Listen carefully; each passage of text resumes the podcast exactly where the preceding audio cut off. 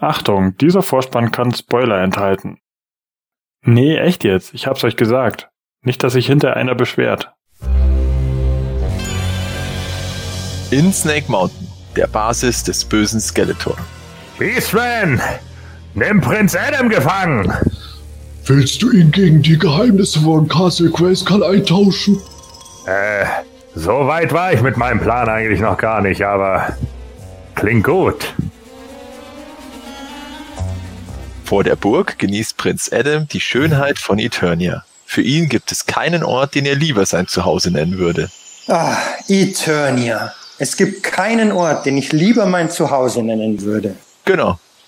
Äh, was? Was? Los! Schnappt euch den Prinzen! Skeletor! Schnell! Wir müssen uns verteidigen! Das musst du schon selber machen. Ich bin hier nur der Erzähler. Prinz Adam flüchtet! Los, Beastman! Verfolge ihn mit deinen Shadow Beasts! Ich bin nicht so gut zu Fuß. Ja, super. Und mir wolltest du den Segway nicht bezahlen. Prinz Adam rennt um die nächste Ecke. Hier bin ich sicher, um mich zu verwandeln. Bei der Macht von Grayskull. Moment mal. Prinz Adam ist He-Man? Äh, nein, ich bin nur ein Cosplayer. Ach so, ja, ja, das, das macht Sinn. Was ist denn hier los? Wir drehen gerade einen Film hier. Er heißt Der Böse kriegt aufs Maul. Äh, wie bitte? Ah! Aua! Nichts wie weg, Beastman! Das war's. Skeletor und Beastman sind geflüchtet. Und wenn sie wiederkommen, werde ich bereit sein. Ende. Was? Was? Das hemanische Quartett. Präsentiert von planeteternia.de. Heute besprechen wir wieder ein Minicomic. Und zwar ein ultra aktuelles, nämlich das Moto Origins Minicomic Beast Barrage. Aber natürlich kommt zuerst noch Hörerfragen und News. Klingt doch ganz gut für Folge 182 des Hemänischen Quartetts mit Sebastian Vogel, Beastias Köstler, Michael Biestmeier Und The Formless Beast Barrage Volkmar. Viel Spaß! Das hemanische Quartett.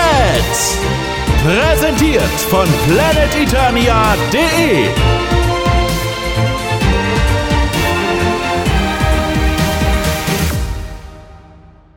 Ja, liebe Hörer, eigentlich liegt es nicht in unserem Sinne, dass wir quasi ähnliche Hauptthemen hintereinander bringen. Also wir hatten ja schon letzte Folge ein Minicomic besprochen, aber aus aktuellem Anlass haben wir gedacht, wenn schon alle Seiten vom neuen Moto Origins Minicomic geleakt sind, dann müssen wir darüber heute auch reden. Also wenn ihr euch nicht spoilern lassen wollt, dann am besten beim Hauptthema abschalten. Aber bis dahin haben wir noch einige News und jetzt auch die aktuellen Hörerfragen. Und da kommt die erste Frage heute von Pascal Reber, der fragt, glaubt ihr, dass mit dem zunehmenden Hype um Motu auch endlich mal ein gutes Videospiel rauskommen wird? Und wenn ja, welches Genre hättet ihr denn gerne? Ja, glauben. Ähm, es geht eher Richtung Hoffen, glaube ich. Also Mattel sagt zwar immer wieder, ja, Masters of the Universe, die große, tolle Marke, die sie jetzt wiederbeleben und multimedialer Großangriff und was auch immer, aber das heißt ja immer alles nix. Also ich hoffe es, dass ähm, tatsächlich auch mal ein gutes Videospiel rauskommt. Wieder ist gut, dass mal ein gutes Videospiel rauskommt zu Masters of the Universe. Und ja, Genres, weil es bietet sich an, haben wir schon mal besprochen, ein Beat'em Up, also ein Prügler wie Street Fighter oder Mortal Kombat, wo sich einfach die einzelnen Charaktere dermaßen auf die Mütze geben und dank ihrer Action-Features coole Special Moves haben. Was ich mir jetzt aber auch äh, vorstellen kann, ist halt so ein Action-Adventure, wo man sich halt durch Eternia schnetzeln muss oder irgendwie so eine Art bisschen mit Rollenspielelementen, also dass man halt sich so ein bisschen auflevelt, egal ob jetzt als He-Man oder als irgendein anderer Charakter. Oder was mir jetzt ganz äh, letztens eingefallen ist, weil jetzt gerade wieder, ich glaube, die dritte oder vierte Remaster Neuauflage von Command Conquer rauskommt, ein Echtzeitstrategiespiel Masters of the Universe, also dass ich da meine Windraider und Roadripper Armee gegen die Rotons und ja, also Formation Collector oder was auch immer in die Schlacht äh, schicken co. Also das wäre vielleicht auch nicht so schlecht. Hm, klingt interessant. Ja, äh, kommt ja immer drauf an, was man jetzt irgendwie als besonders gut oder besonders schlecht empfindet. Ähm, ich hatte ja auf dem C64er das Terra Quake Text Adventure mit den äh, Standgrafiken irgendwie mal durchgespielt. Äh, das muss ich auch immer noch mal online stellen. Ich, das sage ich auch seit Jahren. Ne? Mann, ich muss das irgendwie mal fertig kriegen. ja, ich glaube, die, die, die erste halbe Stunde von dem Video habe ich, glaube ich, durch. Also die, die könnte ich tatsächlich mal online stellen, aber den Rest muss ich echt noch bearbeiten. Naja, gut. Das war so lala. Äh, dann gab es natürlich viel Mist, zum Beispiel Beispiel irgendwie zum He-Man-Film und so, das taugte dann irgendwie alles nichts und dieses Jump and Run auf dem C64, das ging ja auch irgendwie eher nach hinten los, ne? Das war ja teilweise von der Lenkung her gruselig und dann später auf der PlayStation 2 äh, äh, dieses Spiel, das habe ja. ich irgendwo mal durchgespielt, das war ja auch grauenhaft weil äh, unglaublich verbackt und irgendwie nicht fertig geworden und dann hieß es wohl, schmeiß es mal raus. Welches Genre hätte ich gerne? Äh, ich finde, das ist so ein Spiel, das ist doch prädestiniert dafür, so ein Baldur's Gate Ding zu werden, oder? Also da habe ich immer gedacht, so man hat so eine Sechser-Party und läuft mit denen rum. Du kannst eben Magier so dabei haben wie die Sorceress oder wie Orko oder keine Ahnung. Und dann hast du eben Barbaren wie He-Man vorne anlaufen und dann kannst du eben noch so ein paar andere Leute nehmen, die halt Fernwaffen haben. Man at Arms zum Beispiel könnte dann ja eine Fernwaffe haben mit seinem Handlaser oder so ein Kram. Da äh, habe ich mir immer gedacht, so das wäre doch eigentlich top. Das könnte man damit gut machen. Man könnte die einzelnen Charaktere dann eben hochleveln und da könnte man einzelne Quests dann erledigen. Da könnte man dann vielleicht sogar Minicomic-Geschichten mit einbauen und so. Ein Sidescroll Beat'em Up hatten wir ja schon mal, so ein Fanmade-Ding mit den Filmation-Charakteren. Das fand ich ganz gut gelungen. Das wäre natürlich auch noch was, so im Stile von Final Fight oder Double Dragon. Wenn das mal richtig umgesetzt werden würde, wäre das sicherlich auch ganz interessant. Hm, ich muss zugeben, dass ich mit aktuellen Spielen eigentlich nicht genug in der Materie drin bin, um sagen zu können, oh ja, genau die Art von Spiel kann ich mir vorstellen. Es gibt, wie wir in früheren Folgen schon mal geredet haben, einfach sehr viele Möglichkeiten für die Masters of the Universe. Ein einfaches Beat'em Up würde mir schon reichen, aber auch gerne irgendein äh, größeres Adventure-Game, wo man dann halt auch viele Easter Eggs hat. Gerade bei den Masters gibt es ja ganz viele Charaktere, die man auch in wirklich sehr kleinen Rollen irgendwo einweben könnte. Ich würde da generell einfach was auf mich zukommen lassen. Ich bin ja kein großer Fan von so RPGs. Ähm, ich habe eigentlich immer gern so Hack and Slays auch gespielt, so à la God of War. Und ich könnte mir das ganz gut vorstellen, wenn dann aber im Stil halt der DC Mini-Comic so etwas düsterer vielleicht, mit ein paar Rätseln drin oder natürlich, wie der Matthias auch schon angesprochen hat, ein Fighting Game. Da wäre mir allerdings wirklich ein 2D Fighting Game lieber als ein 3D Fighting Game so im klassischen Comic-Stil, so alles Street Fighter, würde ich ganz unterhaltsam finden, aber keine Ahnung, ob da groß was rauskommt. Wird man sehen. Ja, also angekündigt ist definitiv nix. Ja, hoffen wir mal, dass es ein, nicht nur, dass es ein Videospiel geben wird, sondern auch ein gutes Videospiel. Das wäre meine willkommene Abwechslung. Das wäre super, ja.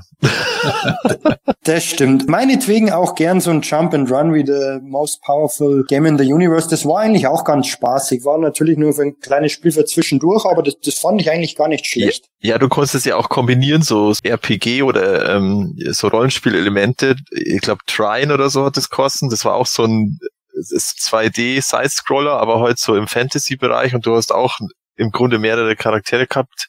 So Fantasy-Charaktere, halt klassisch Zauberer, Bogenschütze und Kämpfer und musstest dich halt so abwechseln, dass du halt die, die Level durchschaffst und so. Und weil, sowas kannst du ja auch machen, dann hast du auch so ein bisschen das Retro-Element drin.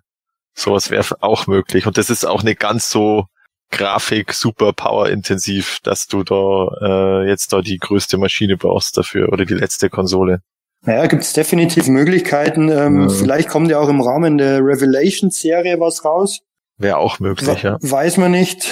Und um die Revelation-Serie geht's dann direkt in der nächsten Frage. Die kommt vom Mito. Ähm, wird es auch Figuren und Playsets zur Moto Revelation-Serie geben? Wisst ihr da was davon? Äh, also mir ist nur bekannt, dass in diesem Interview mit der Bridge Shots, also mit der Brandmanagerin von Motu, von Mattel, sinngemäß, sie wären ja blöd, wenn sie nichts dazu machen. Also ist jetzt die Frage, wie sie es dazu machen, ob dann halt irgendwie im Rahmen der Origins irgendwas kommt oder ob die Origins des Sun, also es weiß halt einfach keiner. Und äh, da ja noch keiner genau weiß, wie Revelation ausschaut, Vielleicht erfahren wir das ja dann äh, bei diesen Online-Events, die als PowerCon-Ersatz geplant sind.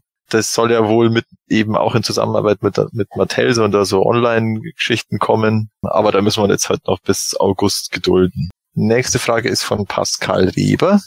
Ich meine, irgendwo im Rahmen einer Con oder Messe eine Skeletor-Figur in ganz schwarz gesehen zu haben die alte Vintage-Figur oder ähnlich stilisiert und in der Größe einer mittelgroßen Statue. Ich finde das aber nirgends mehr. Wisst ihr, was ich meine? Äh, ganz ehrlich, ich weiß es nicht. Ähm, ich weiß, dass es äh, irgendwann natürlich die Moto Classics äh, Testshots gegeben hat. Und da hat es tatsächlich einen Testshot von Skeletor gegeben in, in, komplett schwarz. Ich weiß nicht, ob der auf einer Messe auch mal irgendwie aufgetaucht ist, aber der ist auf jeden Fall eine Zeit lang durch die Foren gegeistert. Und es gab natürlich den Possessed Skeletor von den äh, Super Seven Neo Vintages. Der kam ja auch noch mal in einer komplett schwarzen Variante. Es kann natürlich sein, dass dass das jetzt eine von den beiden Figuren war, die du da irgendwie gesehen hast, aber dass die jetzt in der Größe von der Statue gewesen wäre, wäre mir tatsächlich neu. Auszuschließen ist es natürlich nicht. Das ist ja gerne mal auf den Messen so der Fall gewesen, dass einige Customizer ihre Sachen ausstellen durften. Und da kann es natürlich sein, dass irgendein Customizer irgendein Skeletor einfach nur mit einem 3D-Drucker oder wie auch immer vergrößert hat und halt in komplett schwarz dahingestellt hat. Das wäre natürlich äh, denkbar, aber mir ist da ehrlich gesagt nichts in Erinnerung geblieben. Ich glaube, auf der STCC war mal der unbemalte Giant Skeletor heute ausgestellt. Der war halt dann grau, aber der war nicht schwarz. Vielleicht mal der ja den.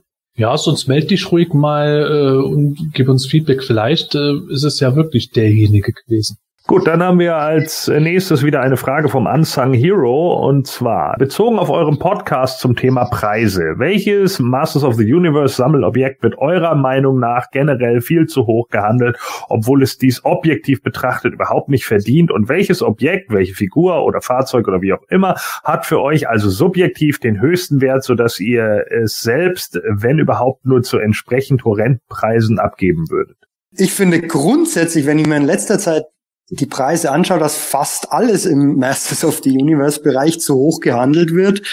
Ähm, wenn ich da was rausgreifen müsste, würde ich, wie auch schon häufig angesprochen, die Kreiselfiguren finde ich extrem hoch, vor allem den Twistoid, weil der aus meiner Sicht kein so wahnsinnig tolles Design, ähm, aber die sind halt wahnsinnig überteuert und was ich überhaupt nicht nachvollziehen kann, obwohl ich die Boxart sehr, sehr gut finde, sind die Preise für die Zubehörsets, für die Tower Tools, für den Scuba Tech und für den Cliff Climber, die gehen ja bald auf 300 Euro original verpackt zu pro Pack. Die gab es vor geraumer Zeit noch, zwar schon auch schon ein paar Jahre her, aber für 50 Euro pro Stück.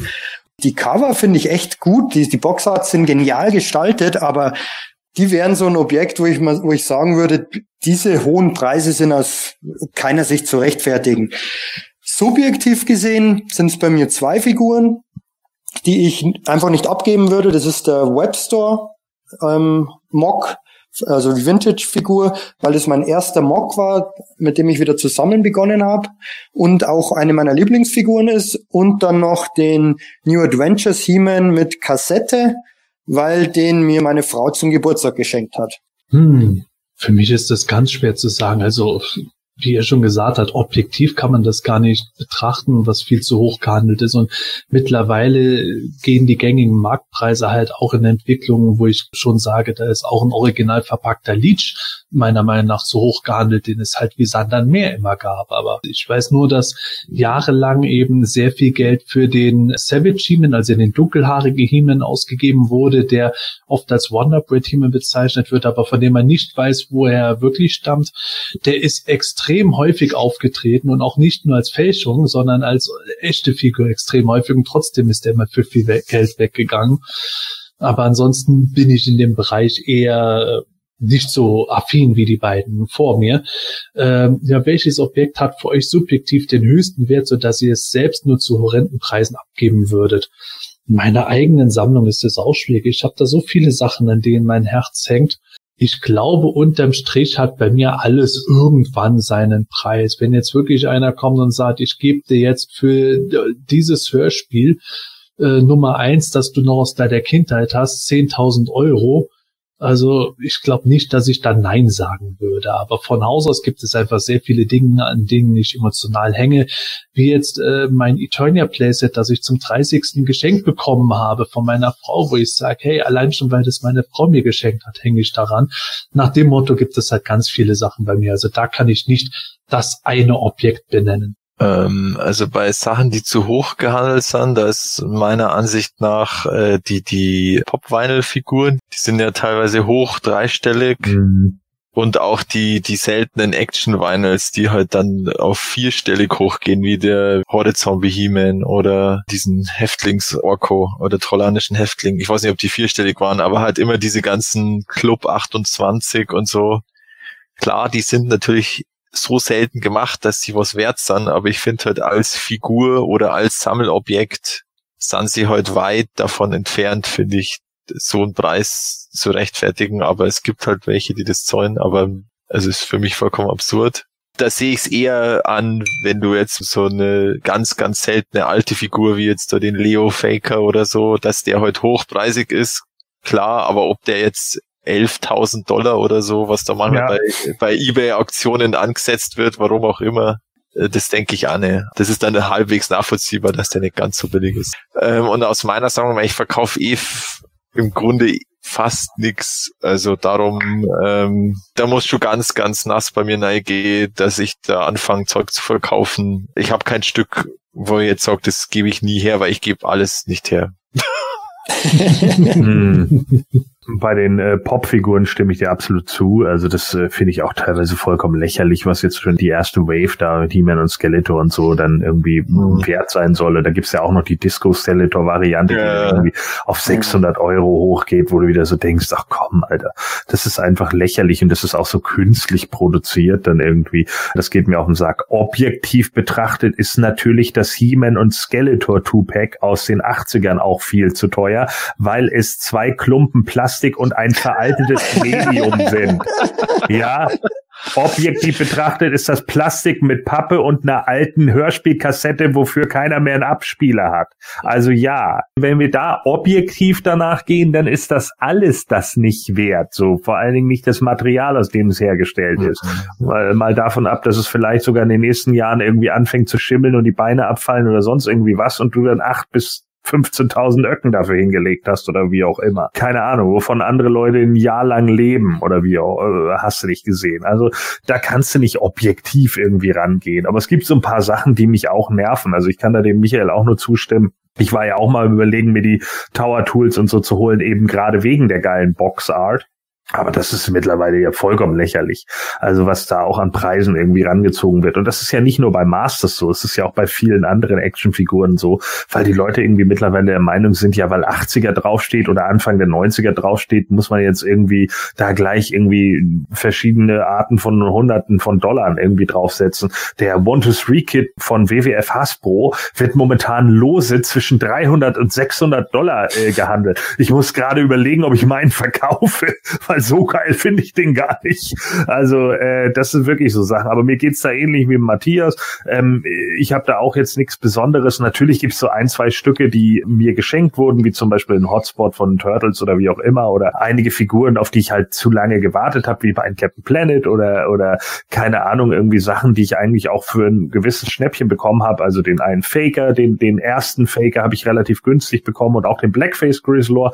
Und auf die bin ich auch relativ stolz. Und deswegen würde ich die auch ungern hergeben. Aber mir geht's da genau wie dir, Matthias. Äh, Ich gebe sowieso nichts her, wenn ich es nicht irgendwie doppelt habe oder so. Und deswegen kommt das für mich eigentlich auch gar nicht so sehr in Frage. Pascal Reber fragt auch, ich hatte als Kind diese He-Man-Bücher. In einem kam das Monster Behemoth vor. Das müssten Ladybird-Bücher sein. Sind die bei Sammlern gefragt oder eher kurios? Naja, also es sind jetzt nicht so absolut mega Raritäten, würde ich einfach mal sagen. Die gab es schon relativ häufig für die einzelnen Leute, aber unbeliebt sind sie auch nicht. Ich denke, da kann man einen normalen Preis für verlangen. Also das ist jetzt nichts, wo du irgendwie sagen kannst, juhu, äh, ich habe hier Tausende von Euro zu Hause liegen, aber es ist jetzt auch nicht so, dass du sie pro Stück für fünf Euro bekommst. Also denke so, äh, wenn sie in gutem Zustand sind, in sammelwürdigen Zustand und jetzt nicht irgendwie mit deinen Aquamaler Filzstiften reingemalt, dann äh, kannst du da auch noch einen ordentlichen Preis für kriegen, wenn du es denn haben möchtest oder wenn du dir selber holen willst, kriegst du sie zu, glaube ich, einem fairen Preis. Ja, ich glaube, die sind gar nicht so teuer, auch heute noch. Die sind zwar im Preis gestiegen, wie so ziemlich alles von den Masters, aber das ist schon ein überschaubarer Wert für die Bücher. Ich finde die persönlich sehr cool. Ich finde die auch super, gerade mit den Skelkens, die da vorkommen und das war, glaube ich, der letzte Flohmarktfund, den ich hatte. Da hatte ich zwei von diesen Ladybird-Büchern gefunden, ich glaube für ein Euro. Das war wirklich ein Schnäppchen. Das war vor zwei Jahren oder so. Seitdem war ich auch kaum mehr auf Flohmärkten, aber da kann ich mich noch dran erinnern, da habe ich zwei von diesen Büchern gefunden. Aber ich glaube, die sind relativ leicht zu bekommen. Dann geht's weiter mit der nächsten Frage, ebenfalls von Pascal Reber. Habt ihr eine Ahnung, wie groß Moto in Japan ist oder war? Ich war zwar schon dort, habe aber nichts dergleichen entdeckt. Jetzt gab es von Super 7 aber diese japanischen Boxen. Genau weiß ich es ehrlich gesagt nicht. Es gab ja früher den Takara, das war der japanische Vertrieb. Das waren im Prinzip einfach US-Figuren und da war dann auf der Rückseite unten so ein Sticker drauf, so ein japanischer und hat halt dann eben die Figuren nochmal beworben. Da gab es allerdings nicht allzu viele Figuren davon. Da gab es, glaube ich, die 8-Bag-Figuren und noch ein paar mehr. Und dann gab es halt eben diese Boxen, die jetzt eben Super 7 auch ähm, ja, neu aufgelegt hat. Finde ich eine schöne Hommage. Ich vermute, dass Moto in Japan natürlich gab es das, es war verbreitet, aber es war wahrscheinlich nicht so groß wie in Deutschland, den USA, ähm, im Rest von Europa und Südamerika. Ist meine Einschätzung, weil es halt einfach auch nicht so viel davon gab. Kann natürlich sein, dass es Importware gab. Gibt es aber keine Quellen dazu, ist meine persönliche Einschätzung es sind ja eine, eine Zeit lang noch einige Gerüchte irgendwie rumgegangen, äh, die ja sich um den Wonderbread He-Man gesponnen hatten, dass man den blonden He-Man tatsächlich nur für den japanischen Markt nochmal mit schwarz gefärbten Haaren präsentiert hatte, ähm, um ihn bei den Japanern besser rüberzubringen. Das ist ja tatsächlich auch eine Zeit lang so gewesen. Wer Saber Rider and the Star Sheriffs kennt, weiß ja äh, mit Sicherheit dann auch, dass ja auch in Japan ähm, der schwarzhaarige Anime-Charakter der Hauptdarsteller war, während es bei uns der Blonde war. Ähm, da hat man das Ganze ja so ein bisschen an die westliche und östliche Gesellschaft dann je nachdem angepasst. Es gibt auch irgendeinen Werbespot über die Masters of the Universe. Ich weiß eigentlich gar nicht, ob das nun ein Fake war oder nicht. Den habe ich auf jeden Fall mal gesehen vor einiger Zeit. Das ist auch schon wieder länger her, wo dann eben auch ein He-Man in diesem Spot war mit schwarzen Haaren. Dadurch kam eben dieses Gerücht auf, dass eventuell auch der Wonder Bread He-Man dann in Japan so verkauft wurde. Es hat auf jeden Fall die Sachen in den Packungen gegeben und wie du ja richtig gesagt hast, die Takara Figurebacks, die sind ja bekannt. Die gibt's ja auch schon länger. Es ist aber nicht bei so vielen Figuren aufgetaucht und ähm, ist in Japan halt nicht so groß geworden. Okay. Ähm, die nächste Frage ist wieder von Klaus aka Unsung Hero. Da hatten wir ja vorher schon mal eine. Und zwar, weit in die Zukunft gedacht, welche Toyline würdet ihr euch für die Zeit nach den Origins wünschen? Auf keinen Fall mehr Vintage-Stil, dann vielleicht DC Comic-Stil, eine Line zu Motor Revelation, Minicomic-Stil oder wollt ihr gar keine Toyline in absehbarer Zeit mehr, da sowieso kein Platz mehr dafür wäre und alte Lines noch genug vervollständigt werden können? Ja, ist natürlich jetzt schon äh, wieder sehr weit gedacht, dass man jetzt schon wieder an die Zeit nach den Origins denken soll, bevor die überhaupt richtig gestartet sind. Also ich bräuchte dann keine neue Toyline mehr, jetzt egal welcher Stil. Ich denke auch dann zu einem Zeitpunkt nach einer Origins Toyline ist sowas wie ein DC-Comic-Stil nicht sehr wahrscheinlich. Das mit der Motor Revelation Geschichte, das haben wir ja vorher schon mal auch leicht angedeutet in der anderen Frage, dass da seitens Mattel ganz leicht das schon gesagt wurde, dass sie natürlich da auch irgendwie was dazu machen wollen. Letztes Jahr auf der PowerCon, aber erstens ist das jetzt schon wieder fast ein Jahr her und zweitens weiß halt keiner genau, wie es eben mit den Motor Origins läuft und ob das dann eine eigene Unterline für Revelation dann rechtfertigt, das kann man einfach jetzt ganz schwer sagen. Und also was ich mir persönlich eher wünschen würde, ist, dass halt Mattel und oder Super Seven halt eine Möglichkeit findet, bei den Classics noch ein bisschen was rauszubringen, halt die obskuren Sachen, die noch fehlen. Vielleicht über eine Art Kickstarter-Geschichte, wo man eine bestimmte Summe unterstützt und dann aus einer Liste von den Charakteren, die man eben haben will, dann auswählen kann. Das wäre irgendwie das, was ich mir wünschen würde, weil dann könnte ich es zu meiner bestehenden Sammlung am besten dazustellen nach den Origins dann nochmal neu anfange. Aber gut, das habe ich bei 2000X und bei den Stactions auch schon gesagt. ja, Ich würde jetzt erstmal die Origins anfangen lassen und dann schauen wir weiter. Ähm, ich würde, wenn sie gut aussehen, durchaus ein paar so Revelation-Figuren mitnehmen, ähm, wenn die Optik stimmt und wenn sie einigermaßen erschwinglich sind.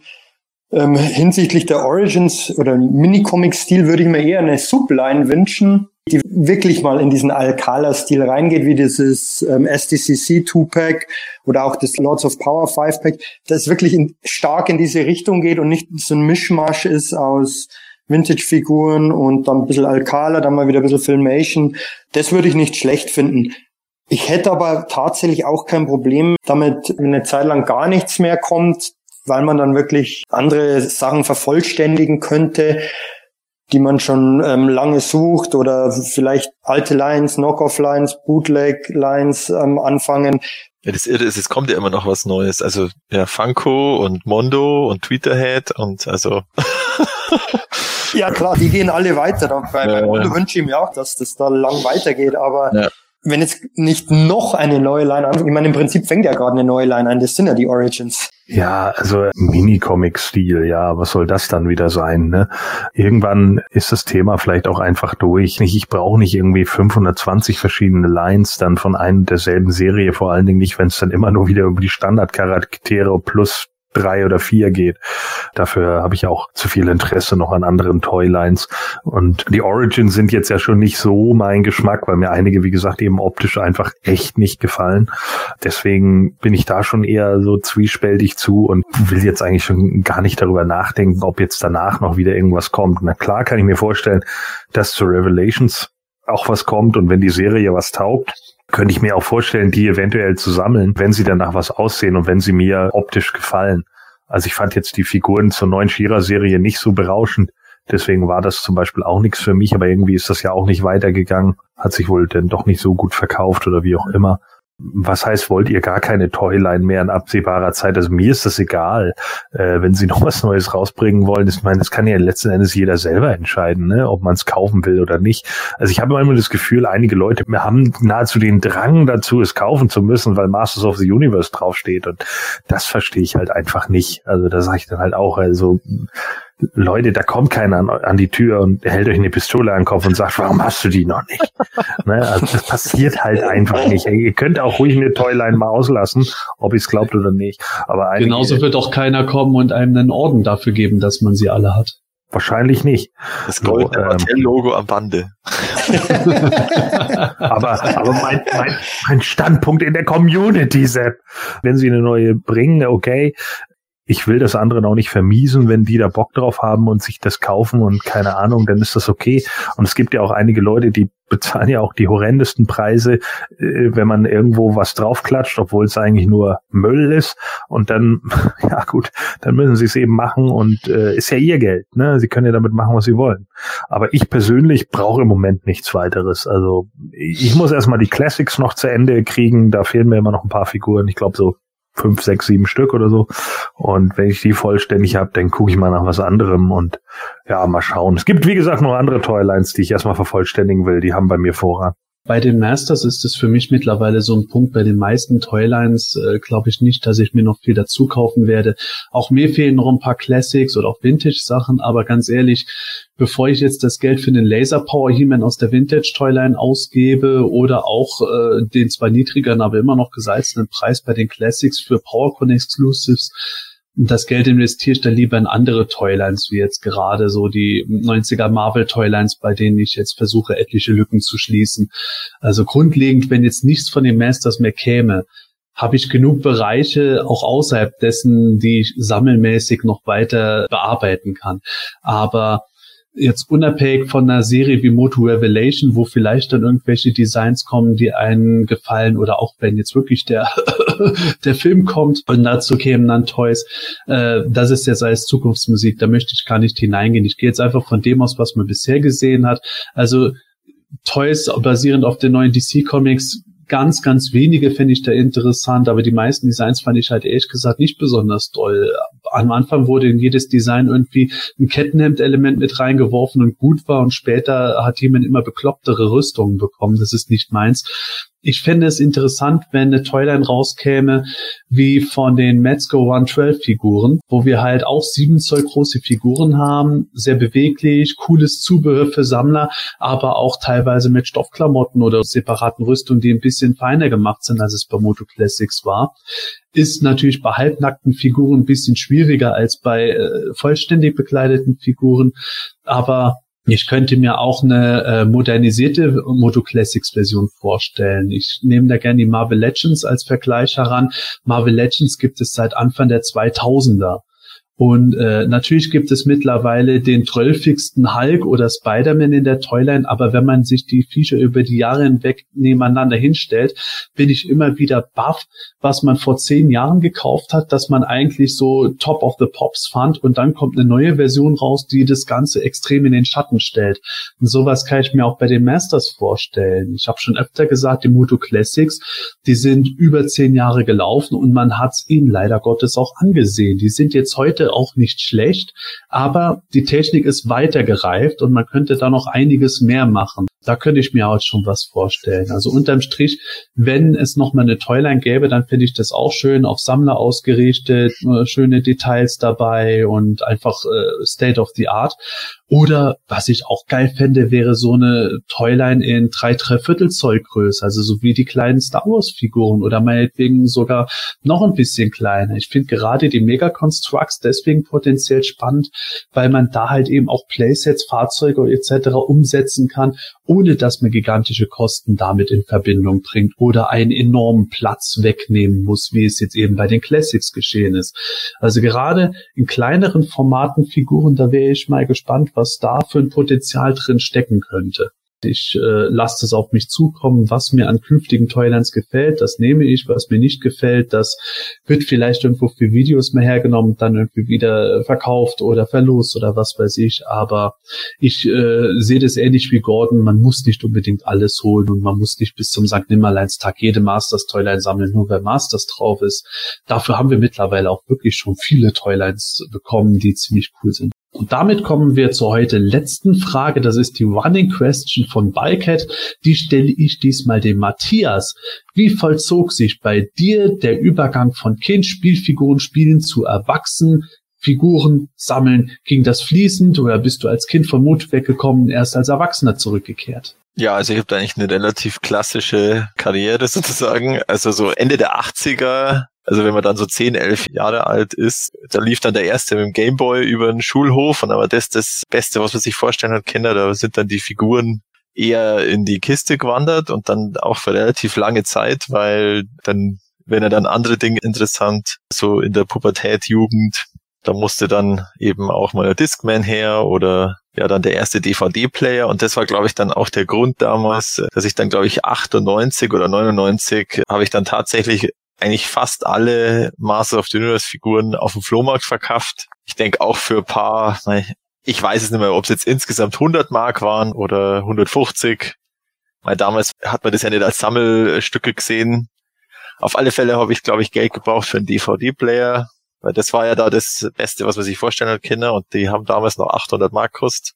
zumindest der, den also ich habe jetzt vorher tatsächlich nochmal nachgeschaut. Es war wohl Herbst 2001. Da muss ich auf irgendeiner Internet-Suchmaschinen-Startseite, die es heute noch mal gibt, ich glaube es war AOL oder Yahoo, da habe ich gelesen, dass drei Fragezeichen die hundertste Folge rausbringen. Und also, oh ja, stimmt, drei Fragezeichen, da gab's ja mal was. Dann habe ich meine alte drei Fragezeichen Kassettenkiste wieder rausgesucht. Und da waren auch die Master of the Universe Kassetten drin. Und dann so, oh ja, stimmt, Master of the Universe gab es ja auch mal. Und dann habe ich das auch in diese Internetsuchmaschine eingegeben und da es ja 2001 war, glaube ich, dass da die Commemorative aufgetaucht sind und wahrscheinlich auch schon die ersten Vorschauen auf 2000X äh, und dann so, oh mein Gott, was ist das denn? Und dann bin ich, ich denke, es war dann eher nur he weil das halt die logischere URL war, da sozusagen auf das Thema im Internet gestoßen und ja, ich habe mir dann relativ schnell eigentlich auch paar Commemoratives gekauft, aber nicht so viele und dann aber eher 2000X, weil die halt einfacher zu kriegen waren, weil damals war man noch nicht so, ja, ich bestelle das jetzt irgendwo in USA und so. Also das war halt noch nicht so einfach oder da war man noch nicht so vertraut damit und man hatte auch das Geld nicht, schlicht und ergreifend.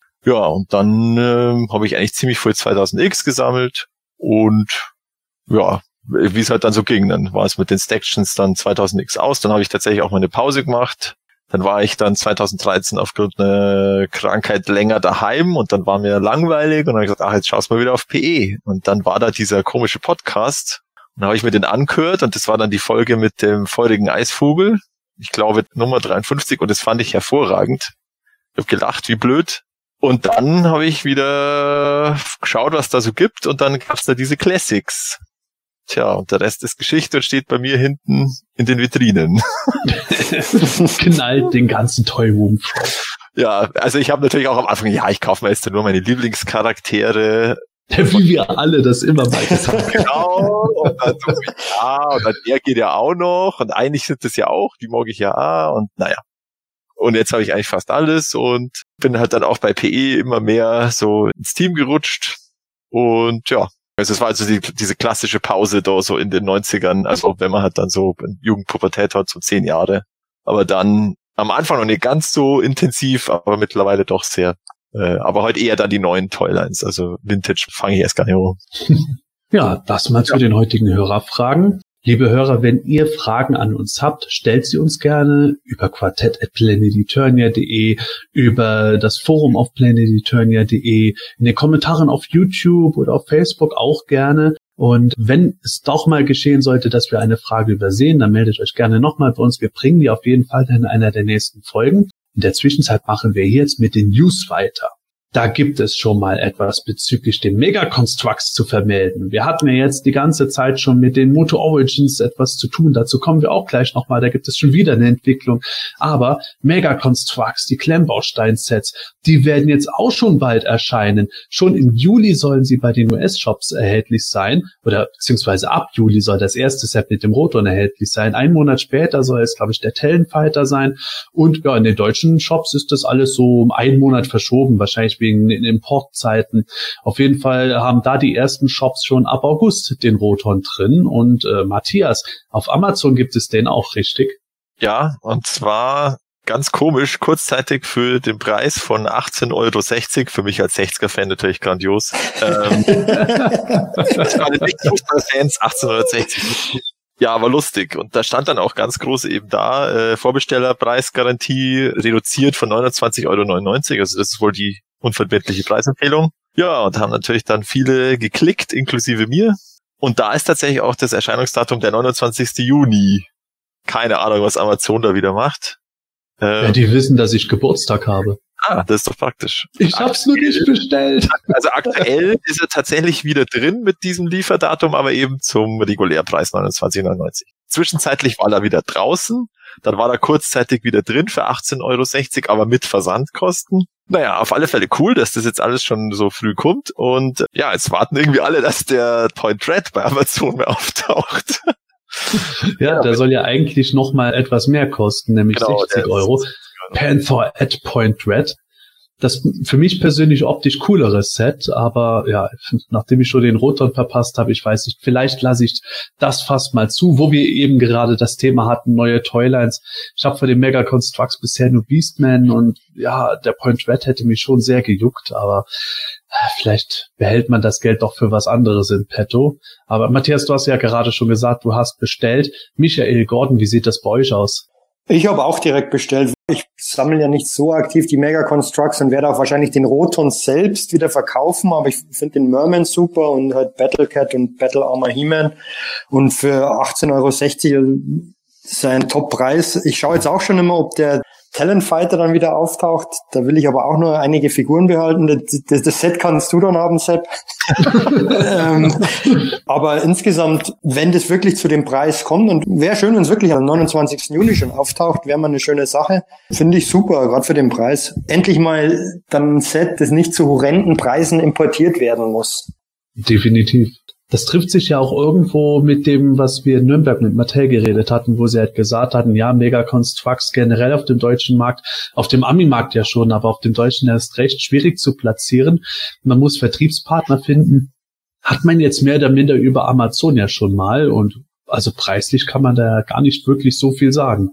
Gutes normales Lego Einzelhandelsniveau, also eben auch mal so mit schönen Rabatten, weil das ist man ja als Lego-Käufer mittlerweile auch gewohnt, dass man nicht UVP zahlt, sondern immer 20% Rabatt eigentlich abwartet, wenn man es nicht unbedingt zum Release-Tag haben will. Richtig. Aber wie war das jetzt beim Gordon? Du hattest gefragt, ob ich die schon vorbestellt habe Hm. und ich antworte mit einem Knopf von Stefan Raab. Nee, hab ich nicht. Okay. Also du bleibst von Mega Constructs fern, das wird nicht dein Metier. Nee, also ich habe dieses eine Five-Pack da, das wurde mir ja geschenkt, das hat mir der Night Talker geschenkt und das reicht mir dann auch erstmal. Also ich kann mir vielleicht vorstellen, dass ich mir noch eins von den anderen, wenn jetzt da nochmal so ein zweites Five-Pack oder so rauskommen sollte, da mit Tila und Evelyn und keine Ahnung, könnte ich mir eventuell auch vorstellen, dass ich mir das auch noch schenken lasse. Das ist eine gute Idee. Also ich könnte mir das Roton-Set schenken lassen. Ich muss jetzt nur noch ein Idon, ein blöd, äh, ein Äh, ja. Menschen. Genau. Na, anyway, warten wir mal ab, ob das mit den Terminen so hinhaut. Dann können alle an meinem Geburtstag mir Bilder von ihren Roton-Sets schicken. Das wäre doch auch mal was. In der Zwischenzeit kommen wir von Klemmbausteinen zu Veranstaltungen. Wir hatten es in früheren Folgen immer wieder mal erwähnt. Die PowerCon wurde ja schon abgesagt. Andere Conventions finden digital oder überhaupt nicht statt. Auch bei der PowerCon machen sie irgendeinen Digital-Content. Die GrayscaleCon war noch die große Unsicherheit, natürlich auch wegen rechtlichen Bedingungen. Wird es jetzt stattfinden oder nicht? Und jetzt steht fest, die GrayscaleCon 2020 findet statt. Allerdings nicht in der, wie es die letzten Jahre gewohnt war, üblichen Version, sondern als eine Art Sommerfest mit Grillen und ja, nett zusammensitzen unter freiem Himmel beziehungsweise unter offenen Zelten. Sie nennen es selber Back to the Roots. Man wird halt keine Panels äh, abhalten können, aber man bemüht sich doch ein gewisses Programm auf die Beine zu stellen. Matthias wird auf jeden Fall teilnehmen, soweit ich ihn verstanden habe. Richtig, Matthias? Ja, also so, wenn es das Infektionsgeschehen sozusagen zulässt, also wenn es nicht wieder schlimmer wird, dann kann es ja auch sein, dass es dann doch wieder untersagt wird, solche Veranstaltungen. Mhm. Aber ich würde jetzt mal sagen, zum aktuellen Stand würde ich schon hinfahren. Ja, schauen wir mal. Dann hat man halt mal ein Einzelzimmer. Ja, genau, weil die Bettenbelegung und Genau. bisherige Absagen spielen da ja auch noch ein bisschen mit eine Rolle. Sie dürfen ja nur die Hälfte der Betten belegen, haben sie gesagt, und die sind jetzt auch belegt. Es werden also keine weiteren befüllt und ja, so wie es halt ist. Also wer jetzt gerne dorthin möchte, der kann es Stand jetzt halt machen. Genau. Also man kann sich halt auch für eine Tageskarte sozusagen jetzt anmelden, aber diese reguläre Tageskasse wie in den letzten Jahren, dass man einfach hinfahrt, das gibt's auch nicht, weil dann können sie logischerweise diese Maximalmenge nicht kontrollieren. Das ist ja irgendwo logisch. Das ist ja mit allen Veranstaltungen momentan so. Aber es wird mit Sicherheit genug geben, die sagen werden, ja Gott sei Dank wenigstens findet es überhaupt statt. Für viele ist die Grayscale Convention ja nicht unbedingt wegen Panels interessant, sondern eben um die Gleichgesinnten zu treffen. Ja. Und das sei ihnen dann gerne gelassen, auch wenn ich selber eher zu Hause grillen werde. Ja, und damit von der Grayscale Con wieder zurück zu Toys, nämlich dem Masters of the Universe Origins. Mittlerweile werden die meisten von den Leuten, die hier bei uns mithören, die Figuren bestellt haben, wenn sie sie ohnehin wollen oder warten fiebrig drauf, dass sie in den deutschen Einzelhandel kommen. Die sollen ja bei Smith Ende des Monats auch erscheinen. In der Zwischenzeit haben schon die ersten Amis Figuren bekommen. Das Interessante dabei ist aber vor allen Dingen, dass das eher so, sagen wir mal, Testexemplare waren, die an Testgruppen oder Testsammler geliefert wurden. Wir haben nämlich gesehen, das kommt äh, zu unserem Minicomic-Hauptthema heute ein bisschen mit rein. Wir haben gesehen, die Verpackungen haben teilweise unterschiedliche Größen und auch das Cover des Minicomics ist nicht ganz so in der einen Verpackung, wie es in der anderen ist. Also das ist schon eigenartig. Aber in der Zwischenzeit haben auch schon ganz normale US-Sammler Lieferungen von Walmart bekommen, wo Matthias und ich schon vor der Aufnahme ein bisschen drüber geredet haben. Matthias, wir beide waren eher der spekulativen Ansicht, dass äh, Walmart die Sachen noch gar nicht hatte ausliefern sollen, aber das, wie es schon bei anderen Toylands geschehen ist, einfach schon jetzt gemacht hat, als Mhm. sie im Lager erschienen. Ja, kann ich mir vorstellen, dass sich die da nicht ans Street Date halten, wie man das so schön sagt. Oder ist einfach, dass derjenige, der das da managt, das einfach nicht weiß. Und wahrscheinlich wird es auch teilweise automatisch einfach. Es wird irgendwo ins Lager eingescannt und dann geht's automatisch in den Online-Shop. Dann kann man es kurz bestellen und dann ist es wieder weg. Also die Leute sagen eben gerade online, ja, hin und wieder ist es da und man muss einfach die ganze Zeit da sitzen und F5 drücken auf den, auf den Seiten. also ich stelle mir da jetzt gerade die Jungs aus South Park vor, wo sie World of Warcraft nächtelang gespielt haben. Und so sitzen jetzt die Sammler da. Warm, Eimer! Ja, genau. Aber es ist äh, ganz interessant und da werden uns wahrscheinlich jetzt auch dann die nächsten Tage oder wenn nicht sogar Stunden die ersten Video-Reviews kümmern natürlich mhm. weil wir auch die ersten äh, YouTuber-Figuren äh, bekommen haben. Also eigentlich nur He-Man und Skeletor, der Rest ist anscheinend noch nicht im Lager bei Walmart. Deswegen ist jetzt anscheinend doch nicht Herbst 2020, sondern eher Frühsommer. Besser früh als spät, würde ich da sagen. Und an der Stelle übrigens einen äh, netten Gruß an unseren Jens, den Nightstalker, der bei uns auch manchmal mittalkt. Der hatte mich kürzlich äh, angerufen, ja Mensch, bei Smith Toys haben sie gesagt, sie hatten die Origins schon, He-Man, Skeletor, Battlecat, und die sind schon verkauft. Und dann hat sich halt rausgestellt, dass er leider dem nachvollziehbaren Irrtum unterlegen ist, denen auch andere unterlegen sind, nämlich Smith Toys hat bei uns in Deutschland schon die Sachen bei sich im Shop drinstehen als ausverkauft, obwohl die noch nicht vorrätig sind, sondern die Sachen sind einfach noch nicht da. Da hat mhm. schon einer das Ganze ins System eingespeist und vielleicht gibt es nur die Option ausverkauft für Ware, die nicht verfügbar ist. Ja. Und äh, ja, Smith Toys Mitarbeiter deutschlandweit haben mittlerweile schon ihren Kunden zu verstehen gegeben, dass sie das Zeug da hatten, aber es nicht mehr da ist, weil sie einfach nur auf diese Webseite selber geschaut haben. Und wenn da ausverkauft steht, sagt der Mitarbeiter halt ausverkauft. Mhm. Das macht sich erst bei wenigen breit. Also, liebe Leute, wenn ihr jetzt äh, bei eurem Smith Toys schon nachgefragt habt und die haben gesagt, ja, die waren schon da. Nein, waren sie mit sehr, sehr, sehr großer Wahrscheinlichkeit leider noch nicht. Da müssen wir wohl bis Ende Juni noch warten. Die letzte Juniwoche soll wohl irgendwo dieser Startschuss sein. Ich hoffe, dass es dazu kommen wird, dann geht es mal wieder richtig ab in der Masters-Welt. In der Zwischenzeit, wie der Matthias gesagt hat, können wir uns auf Bilder und die ersten Videos aus USA freuen. Wobei ich sagen muss, ich bin halb froh, dass jetzt die in Anführungszeichen richtigen Figuren auftauchen, weil es waren natürlich auch schlechte Bilder von diesen Testexemplaren, aber die finde ich sahen wirklich mies aus. da haben mir auch die Figuren nicht wirklich gefallen, aber die Bilder, die jetzt auftauchen, stimmen mich eindeutig wieder positiver. Habe auf Instagram auch vorher gerade noch einige Bilder gesehen, da trudeln jetzt Siemen und Skeletor bei den Sammlern ein. Finde ich, sehen echt gut aus. Nur die Verpackung bei Walmart, also die schmeißen die einfach in den Karton rein und knicken sogar die Karten, dass sie überhaupt reinpassen, ja, ja. die Kartons. Das ist natürlich für Mox eine Katastrophe, aber grundsätzlich finde ich schön, dass das jetzt losgeht und, und ich freue mich schon, wenn das in Deutschland dann beginnt. Bei Walmart, da gibt's ja auch dieses eine Video von dieser Star Wars Vintage Collections äh, Sammlerin, wo sie die Figur, da gibt's ja diese Luftblasenfolien Tüten. Und da hat's einer halt wirklich schön komplett einmal in der Mitte zusammengefaltet, die damit die in diese Luftblasenfolie passt. Und da denkst ja. du dann schon so, irgendwie. oh Mann. Ja, halt ich muss ja sagen, mir gefallen die Waffen von He-Man nicht. Die Axt, die sieht mir zu cartoonisch aus, auch das Schild. Das ist mir wieder zu schlecht, also weiß ich nicht, da fehlt mir irgendwie so ein bisschen die Verzierung und sowas. Ah, das ist schon wieder sowas, wo ich sage, nee, der Widerstab ist okay von Skeletor, aber. Nee. Ja. Der ist nicht okay, der ist eins zu eins wie aus den 80ern, der ist voll scheiße. Das ist auch Vintage-Feeling. Ach, am Arsch die Räuber. Jetzt geht's ab. nee, ich glaube, das heben wir uns auf für künftige Diskussionen, wenn wir die Sachen mal wirklich alle in Händen gehalten haben oder beziehungsweise wenn wir Videos und Reviews dazu machen. Da wird es genug Positives wie nicht so Positives drüber zu reden geben, aber freuen wir uns einfach mal drauf, dass mal wieder Mattel Masters im Einzelhandel auftauchen werden. Okay, ja. Eine Besonderheit eben war das Minicomic. Bei den Walmart-Figuren hat man ein neues Cover gesehen, ein anderes Cover. Naja, es war ein ähnliches Cover, aber noch ein bisschen geupdatet bei den Walmart-Figuren gegenüber diesen Testfiguren. Und dazu kommen wir jetzt. Das ist nämlich das Cover des Minicomics Beast Barrage gewesen. Damit ist unser Hauptthema schon am Start. Also, liebe Hörer, nochmal, wenn ihr nicht gespoilert werden wollt über den Inhalt des Moto Origins Mini-Comic, dann schaltet jetzt bitte aus und beim nächsten Mal hoffentlich zur nächsten Podcast-Folge wieder ein. Alle anderen jetzt dranbleiben. Wir reden über den Inhalt von Beast Barrage. Gordon, kannst du uns den mal vorlesen? Ja, um im Tausch gegen ihn Zugang zu den Geheimnissen von Castle Grayskull zu erlangen, plant Skeletor die Entführung von Prinz Adam.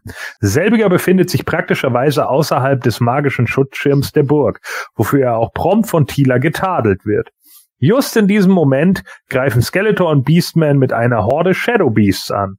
Während Tila und Man at Arms kämpfen, macht sich Adam, verfolgt von Beastman und einigen Shadow Beasts aus dem Staub. In sicherer Entfernung verwandelt er sich in He-Man und erledigt seine Verfolger. Kurz darauf bekommt auch Skeletor sein Fett weg und verschwindet wieder. Tila weiß zwar, dass Skeletor zurückkommen wird, aber He-Man erklärt, dass sie bereit sein werden. Ja, genau, das ist auch schon der Inhalt des Heftes. Ja. Liebe Hörer, ihr merkt schon, da ist jetzt nicht unbedingt Shakespeare am Werk. Die Story ist sehr straightforward, ist ja auch kein Wunder, denn das Heft ist jetzt nicht so dick wie manche alte Minicomics. Es gibt nur sechs Innenseiten dann gibt es natürlich das Cover und auf der Rückseite werden sechs Figuren beworben. Das Interessante dabei ist, das Minicomic hat nicht einmal irgendwelche Credits, also weder der Autor noch der Zeichner werden dort benannt und vielleicht auch mit einem gewissen Grund, denn da kommen wir jetzt eben zu dem Cover. Das erste Cover, was wir zu sehen bekommen haben, zeigt Heeman, ja, sagen wir mal eher vom Kopf her zumindest, im 2000X-Stil könnte man fast schon sagen.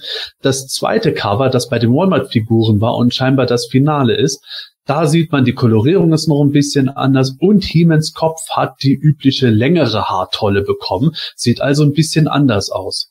Egal welche Version, so wirklich happy bin ich damit nicht, um es mal gelinde auszudrücken, wobei die finale Version mir doch noch ein Stückchen besser gefällt.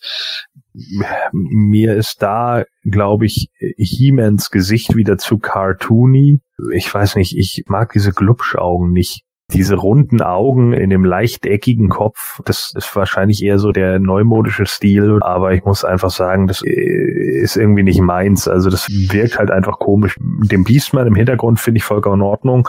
Shadow Beast passt eigentlich auch, aber He-Mans Gesichtsausdruck, also das sieht einfach so aus, weiß ich nicht äh, es ist nicht Thundercats Ho, aber äh, es ist halt auch so. Auch generell nicht Ho. Nee, ich äh, habe auch gerade nichts, womit ich es wirklich vergleichen kann, aber es wirkt auf mich eher wie so eine Persiflage, weißt du. Wenn Mad Comics zum Beispiel, das Mad Magazine, He-Man verarscht hätte, dann hätte ich mir so vorgestellt. ja, guter Vergleich. Also ich, ich finde den, also He-Man auch, also in der ersten Version, ähm, die nicht final ist, fand ich furchtbar ähm, lag auch, glaube ich, ein bisschen daran, weil einfach die Ohren zu sehen waren. Es sieht jetzt ein bisschen besser aus, wenn man die Ohren nicht sieht, sieht aber immer noch nicht toll aus. Der Grundaufbau von diesem Cover, den finde ich eigentlich ganz okay, mit, mit dem, wie der Gordon auch schon sagt, Beastman im Hintergrund und der He-Man umringt von diesen Shadow Beasts. Aber ähm, wirklich vom Hocker reißen tut mich das Ganze nicht, ehrlich gesagt.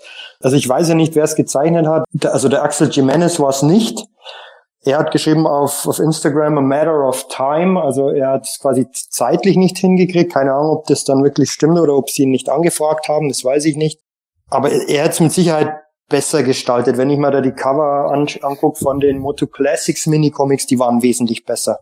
Ja, also mir gefällt weder das erste noch das zweite. Also das zweite gefällt mir weniger nicht, wenn man das mal so ausdrücken kann. Ja. Also, also was, Geht mir auch so. Ja, ähm, was sie definitiv verbessert haben, ist diese Schriftart unten, das Beast Barrage oder Beast Barrage. Bei dem ersten Cover, das spielt in einer Liga mit Comic Sans. In, wenn man das in Großbuchstaben schreibt, schaut's auch so scheiße aus. Das ist einfach keine Schriftart, mit der man Großbuchstaben schreibt. Da geht's bei der zweiten besser. Das ist also so diese typische ähm, ja, Fantasy-Schrift, so mit diesen ähm, Serif da. Äh, und also der He-Man, wie ihr schon gesagt habt, also der erste geht überhaupt nicht. Der zweite ist ein bisschen besser, aber also das muss ich jetzt auch mal sagen, das ist für mich nicht so der He-Man. Klar ist er erkennbar durch die Rüstung und, und die blonde Matte und so, aber mir gefällt der überhaupt nicht und ich finde auch die Logik von dem Titelbild komisch, weil also ich finde halt bei so einem Einführungs- oder bei dem ersten Minicomic, warum ist da jetzt nicht der Skeletor und der He-Man drauf, die sich in einem Duell gegenüberstehen, sondern ein riesen Beastman im Hintergrund und seine Shadow Beast im Vordergrund. Also das finde ich halt unlogisch als Einführungs-Mini-Comic. Klar kann man sagen, das soll halt die Handlung anteasern, aber auf so ein Mini-Comic kann ich doch schlicht und ergreifend die beiden Hauptcharaktere drauf da in einem, in einem coolen äh, Duell oder, oder dass sich einfach gegenüberstehen. Also, ja, ich würde ja fast schon sagen, was hast du für ein Problem mit einem riesen Beastman? Wir hatten doch auch in den 80ern ein Minicomic mit einem riesen Hordak. Ja. Das war just das schlechteste Minicomic damals überhaupt. Ja, mal wieder beim Vintage-Feeling. das schlechteste Vintage-Feeling, das man einfangen konnte. Nee, ich, ich gebe dir absolut recht. Ich verstehe auch nicht, dass man just für dieses im Grunde Premierenheft dann Beastman so im Hintergrund symbolhaft zeigt und ihm in den Mitten von Shadow Beasts, die es ja so gar nicht zu kaufen gibt. Es hätte ja nicht unbedingt das Rad neu erfunden werden müssen, aber anstatt dass He-Man mit Daumen und Zeigefinger das E von Universe festhält, wäre es halt doch besser gewesen, wenn er gegen Skeletor gekämpft hätte. ah, hervorragend. Bleiben wir doch mal beim Artwork. Wir haben es schon gesagt, auch im Innenteil wird nichts bezüglich Zeichner genannt. Es sieht aber schon fast aus, als hätte es vielleicht sogar ein anderer Zeichner sein können. Ich bin mir nicht ganz sicher. Bevor wir auf den Inhalt eingehen, einfach nur was das Artwork betrifft. Pro äh, Seite sind meistens so, sagen wir mal, drei bis vier Bilder. Und das sieht ehrlich gesagt aus meiner Sicht alles ganz krass nach Fanart aus. Ja, ich finde auch, das ist ähm, alles andere als gut gelungen. Manche Panels sind, finde ich, ganz okay. Mit denen kann ich leben, aber insgesamt, wenn wirklich nur ein Comic der ganzen Wave beiliegt, verstehe ich nicht, warum kann man dann jetzt zumindest statt sechs Seiten zwölf bis 14 Seiten machen, wie bei den vielen Vintage-Mini-Comics und einfach sich da bisschen mehr Mühe geben, weil die Leine spricht auf alle Fälle auch Sammler an. Und ich glaube, das wären jetzt keine Unsummen gewesen, die man da hätte investieren müssen, um einfach da ein bisschen mehr rauszuholen. Also das ist wirklich designmäßig ähm, deutlich im unteren Drittel. Also da wird das Leech Mini Comic ähm, die können gegeneinander antreten. ich würde vielleicht nicht unbedingt so weit gehen, aber äh, Gordon hat es mir gegenüber bestätigt und Manuel auch. Ich hatte es in unserer WhatsApp-Gruppe gesagt, als wir drüber geredet haben, als die Seiten erschienen sind. Der erste Impuls, den ich hatte, war bei dem Artwork mich daran zu erinnern, dass in dem Werbemagazin 1,85 doch so ein äh, vierseitiges Comic relativ weit am Ende war. Wer rettet Man at Arms hieß das. Und das sah auch irgendwie so ein bisschen eigenartig aus, als hätte da so ein Nebenberufzeichner irgendwas gemacht. So wirkt es ja auch. Ja, also es gibt genau ein Bild irgendwie, wo ich sage, okay, das gefällt mir. Das ist das auf der Seite eins diese Nahaufnahme vom Skeletor. Wo er zwar nur haha sagt, aber, aber das ist, eh, das ist aber wenigstens so ein, der schaut dann nach einem bösen Skeletor aus. Also der Prinz Adam dort zum Beispiel da im Profil, das schaut halt einfach wie ein dummer Römer bei Asterix aus, zum Beispiel, so wie der da schaut, so, ich check ja. gar nichts. Das ist genau der dumme Römer aus Asterix. Das ist genau der Gesichtsausdruck. Mal vielleicht noch die eine Szene, wo der Beastman da seine Gedanken losschickt, das schaut noch halbwegs in Ordnung aus. Aber zum Beispiel da bei der Verwandlung, da ist meiner Meinung nach das Zauberschwert vom He-Man ist viel zu klein. Das schaut aus wie ein Dolch. Das ja, da hat der Zeichner gemerkt, ach verdammt, oben ist die Seite schon zu Ende. Ja, genau. Klar, das ist jetzt ein bisschen Nitpicking, äh, aber da ist einfach nichts drin, wo ich sage, wow, cool, wenigstens die Bilder schauen gut aus, aber das ja. Es ist halt auch schon sehr cartoony alles, äh, was ja schön und gut wäre, wenn nicht äh, das in krassen Kontrast zu den eigentlichen Figuren steht, die halt wirklich sehr auf Vintage-Nostalgie genau, ausgerichtet ja. sind. Wenn du die erste Seite siehst, dann sieht man äh, schon mal eine Evelyn, die ein Cape trägt, was die Figur nicht hat. Okay, schön und gut. Keine Ahnung, vielleicht hat der Zeichner das als Easter Egg gesehen. Aber dann das allererste Bild ist Frontalaufnahme von Snake Mountain und die Drachenfratze von Snake Mountain sieht aus, als wären wir in Jokers hm. Funhouse. Ja, stimmt. Das ist so verzerrt. Und, ja, du und auch leicht eigentlich drauf, dass ein Typ mit grünen Haaren raucht so, hahaha, Batman, ich hab den Commissioner. den ersten Eindruck, den ich hatte, wo Tila mit Adam redet, habe ich gedacht, geil. Racket Ralph. Das ist genau dieser Gesichtsausdruck, als er das erste Mal vor Vanellope steht, so. Mm. Und da ich auch nur gedacht, so, oh mein Gott, ey, also nee, der jetzt einfach so, ist er jetzt der Tumbe Barbar oder was weiß ich nicht, was so dann die, die Segelohren, die er auf den vorherigen beiden Bildern hat. Sorry, I don't get it. Also das sind so Sachen, wo ich dann irgendwie denke, ja, nö. Also nochmal, auch hier wieder, äh, gerade dieses Adam-Panel, diese vier, die da nebeneinander mhm. sind das ist für mich Mad Magazine, tut mir leid so. Also, wo jetzt irgendwie Alfred E. Neumann um die Ecke kommt, so mit so einem Skeletor-Kostüm. Ah, das würde irgendwie besser passen. Es gibt so ein Panel, da sieht man Adam in Frontaufnahme mit äh, geschlossenen Augen und so einem leicht schmunzelnden Mund. Ja. Da wartest du eigentlich drauf, dass irgendwelche psychedelischen äh, Farbstrahlen hinter ihm hervorkommen, irgendwelche japanischen Schriftzeichen eingeblendet werden. Also so, so geht es mir da irgendwie, als wäre das jetzt so voll die krasse Anime-Werbung. Ja, der müsste noch so rote Wangen grillen, oder? Wenn die da. Oh ja, genau. Ja. Und, noch, und noch so ein Tropfen an der Stirn, wenn Tila Ja. kommt. Ja, ja stimmt. Und worüber ich auch, äh, äh, sorry, aber ich muss darüber abkotzen. Mie. Weil es muss ja unbedingt wieder drin sein. Es muss ja wieder irgendwie Fan-Pleasing für Filmation Guys sein, keine Ahnung. Und deswegen muss natürlich, wenn Skeletor mit dem Shadow Beast eine verballert bekommt, Mie sagen. Oh Gott, ich hab gedacht, nee. Da finde ich wenigstens aber die Idee gut, dass He-Man das Shadow Beast an den Beinen packt und damit Skeletor einen Roundhouse Punch gibt. Ja. Ja, das stimmt. Wer ganz gut wegkommt in dem Comic ist Beastman. Ich finde, der Beastman sieht eigentlich okay aus. Finde ich passt, wie er dargestellt ist. Da kann man nichts sagen. Und die Shadow Beast grundsätzlich auch, aber ja, Adam ist echt übel in diesem, Evelyn diesem auf dem einen. Panel finde ich auch in Ordnung. Ja, Ja, finde ich ja. auch. Aber je, je mehr Bilder irgendwo kommen, gerade bei verschiedenen Winkeln, Skeletor sieht teilweise von Panel zu Panel unterschiedlich aus. Also das ist irgendwie so, ich weiß nicht, unterm Strich halt Fanart. Aber Michael, du hast es gerade auch schon angesprochen, Beastman kommt in den Minicomic gut weg. Da können wir vielleicht auch schon in den Inhalt einsteigen. Gordon hat es vorhin vorgelesen. Die Story ist ja sehr rudimentär und äh, ja, bringing the point across. Im Grunde, wenn jemand mit den Masters nichts anzufangen hat, Michael, denkst du, dass man dann hier zumindest gut über die Grundgegebenheiten informiert wird? Das finde ich eigentlich schon ganz okay. Also man bekommt zu jedem oder zu fast allen Charakteren den Grundplot mit. Also Adam ist, kann sich zu He-Man verwandeln. Tila ist eine Art Truppenkapitän und, und weiß nicht Bescheid über die Geheimidentität. Evelyn ist die böse Hexe mit der Zauberkraft. Skeletor will das Geheimnis und die Macht von Grayskull. Beastman kontrolliert die Shadow Beasts. Bis auf Man at Arms wird zu jedem Charakter was gesagt und wenn jemand mit Masters of the Universe nix am Hut hat, dann kapiert er so dieses Grundding. Von dem her finde ich das ganz okay, um das vielleicht auch wirklich, wenn es mal Kinder sammeln, die das angenommen nicht von ihren Eltern, die das aus Nostalgie kaufen, geschenkt bekommen und sich das Comic dann angucken, die können da Schlüsse draus ziehen. Das finde ich eigentlich ganz okay. Würde ich jetzt grundlegend zustimmen, wobei ich zum Beispiel über den Punkt stolpere, dass Skeletor im Grunde Beastman den Auftrag gibt, Prinz Adam gefangen zu nehmen und dafür wird Skeletor an die Geheimnisse von Castle Grayskull kommen, ist natürlich ein bisschen weit hergeholt, aber dann erzählt Evelyn, dass Adam gerade außerhalb der Burgmauern sich befindet und außerhalb von einem Schutzschirm. Und ja, es kommt durch den ganzen Minicomic mehr oder minder irgendwo immer nur Castle Grayskull in Erwähnung.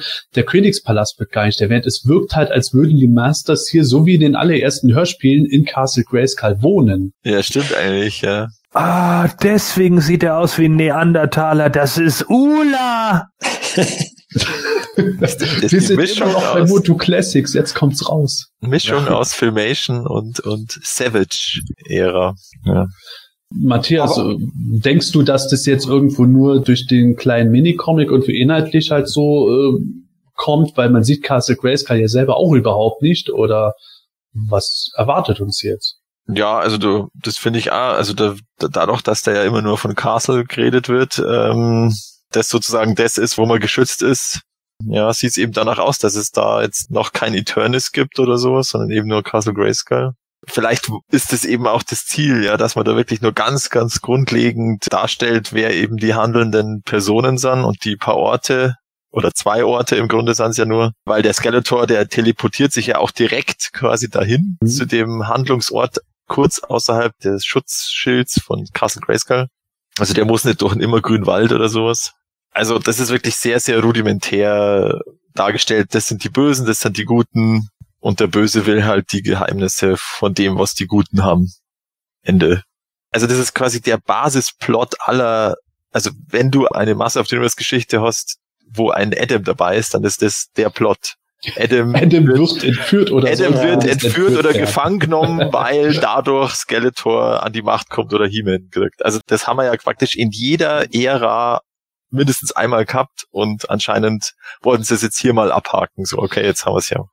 Ja, da müssten wir doch eigentlich auch hochmodern mit solchen Thematiken sein, weil Adam ist halt die Damsel in Distress und nicht Tila. Das ist doch äh, super, oder Gordon? Ja, ist es. Ich frage dich. Ich war gerade so verwirrt, mir fiel auf, dass auf äh, Seite 6, wo Skeletor sich nochmal so angsterfüllt umdreht, looking for someone, er aussieht wie der äh, Totenkopf-Tennisball aus Asterix erobert Rom, der sagt, Oh. Vorteil, Aufschläger. Womit Matthias wieder bei seiner Asterix-Thematik Genau. bestätigt wird. Also es ist doch irgendein Uderso-Schüler, der das gezeichnet hat. Oh. Wir machten gerade Asterix. Also ich würde sagen, wahrscheinlich gibt es da auch noch irgendein Easter Egg. Bestimmt rennt irgendwo im Hintergrund ein Legionär umher, aber das würde jetzt den Rahmen der Folge sprengen, wenn wir die Bilder so genau analysieren. Hm. Ähm, tatsächlich gibt es, glaube ich, zu diesen paar Seiten gar nicht so viel mehr zu bereden. Aber interessant finde ich noch, wir sehen ja He-Man, Tila, Skeletor und Beastman sollen die ersten Figuren sein, die erscheinen. Zusammen mit Prinz Adam und Skysled. Die werden alle in diesem Heft beworben. Nicht beworben wird, also taucht gar nicht auf, ist Battlecat. Aber dafür werden Man at Arms, Evelyn, die Shadow Beast, Snake Mountain und ein Wind Raider gezeigt. Jetzt wissen wir, Man at Arms und Evelyn sollen in der zweiten Serie kommen. Vielleicht waren sie auch für Serie 1 geplant. Jetzt ist halt nur die Frage, nachdem wir auch schon Bilder gesehen hatten von diesen Testleuten, die dasselbe Heft bei Evelyn drin in der Verpackung hatten. Ist das jetzt das Heft, das wir bei allen bisher bekannten Figuren sehen werden? Oh, Oder können wir auf ein anderes Heft noch hoffen? Ja, ich hoffe schon auf ein zweites in der Wave 2, aber die Frage ist halt eben, ob dieses Wave 1, Wave 2, diese Aufteilung seitens der deutschen Vorbestellmöglichkeiten überhaupt stimmt. Oder vielleicht waren die ja schon mal für Wave 1 geplant oder so. Und da ist mir jetzt eben auch aufgefallen, dass die Evelyn, die war ja auch kurz bei Amazon Deutschland mal zu bestellen. Die kommt bei Amazon auch zum gleichen Zeitpunkt wie die Figuren der Wave 1, also He-Man, Skeletor etc. Könnte das eher an der Produktionsschiene vielleicht liegen, Ja. dass Man at Arms und Co. einfach nicht so schnell fertig produziert sind Genau, wie also- und Tila? Und deswegen ist da das Minicomic drin. Aber es ist Mhm. halt echt reine Spekulation und man weiß es halt einfach nicht. Es wäre aber definitiv sehr, sehr schade, wenn es da wirklich nur ein Minicomic geben würde. Es wurde, glaube ich, mal gesagt, pro Wave ein neues Minicomic. Und da die eh wirklich sehr kurz gehalten worden sind, hoffe ich halt, dass da wirklich noch ein zweites kommt mit der sozusagen einen zweiten Wave. Das mit den Waves ist eh irgendwie Ja, genau, das ist ich die auch. Frage, ob es aus Mattels Sicht überhaupt zwei Waves sind, weil ja alle Ja. sozusagen in einem Stück enthüllt wurden. Und es wurde ja immer gesagt, sie kommen alle im Herbst 2020. Ja, das ist wirklich die große Frage. Ich tendiere auch eher zu der Überlegung, dass das eine Wave ist, zumindest was jetzt Man at Arms und Evelyn betrifft, die einfach zeitversetzt kommt, so wie damals auch in der Vintage-Serie 1 ja nicht alle acht Figuren sofort gleichzeitig erschienen sind, sondern eher zwei Nachzügler kamen, bevor es dann mit der richtigen Wave 2 weiterging. Das ist ja äh, nicht so unüblich gewesen. Das könnte ich mir schon vorstellen, dass wir eben dasselbe bei Man at Arms und Evelyn jetzt sehen, weil die eigentlich planmäßig Teil von Wave 1 sind oder waren. Und dann haben wir zum Beispiel bei Trapjaw und Many Faces dann ein anderes Heft.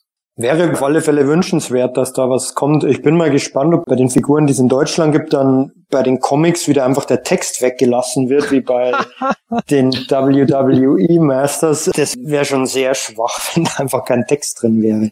Das wäre zwar für dich praktisch, Sepp, weil dann könntest, könntest du einfach die leeren Blasen ähm, rein übersetzen auf PE, aber ich hoffe, dass die dann Naja, so praktisch ist es gar nicht. Also bei den WWE Universe Figuren gab es gar keine Blasen. Die mussten Genau, ich ja. auch noch selber setzen. Ach so, äh, Da okay, waren nur die, nur die Bilder.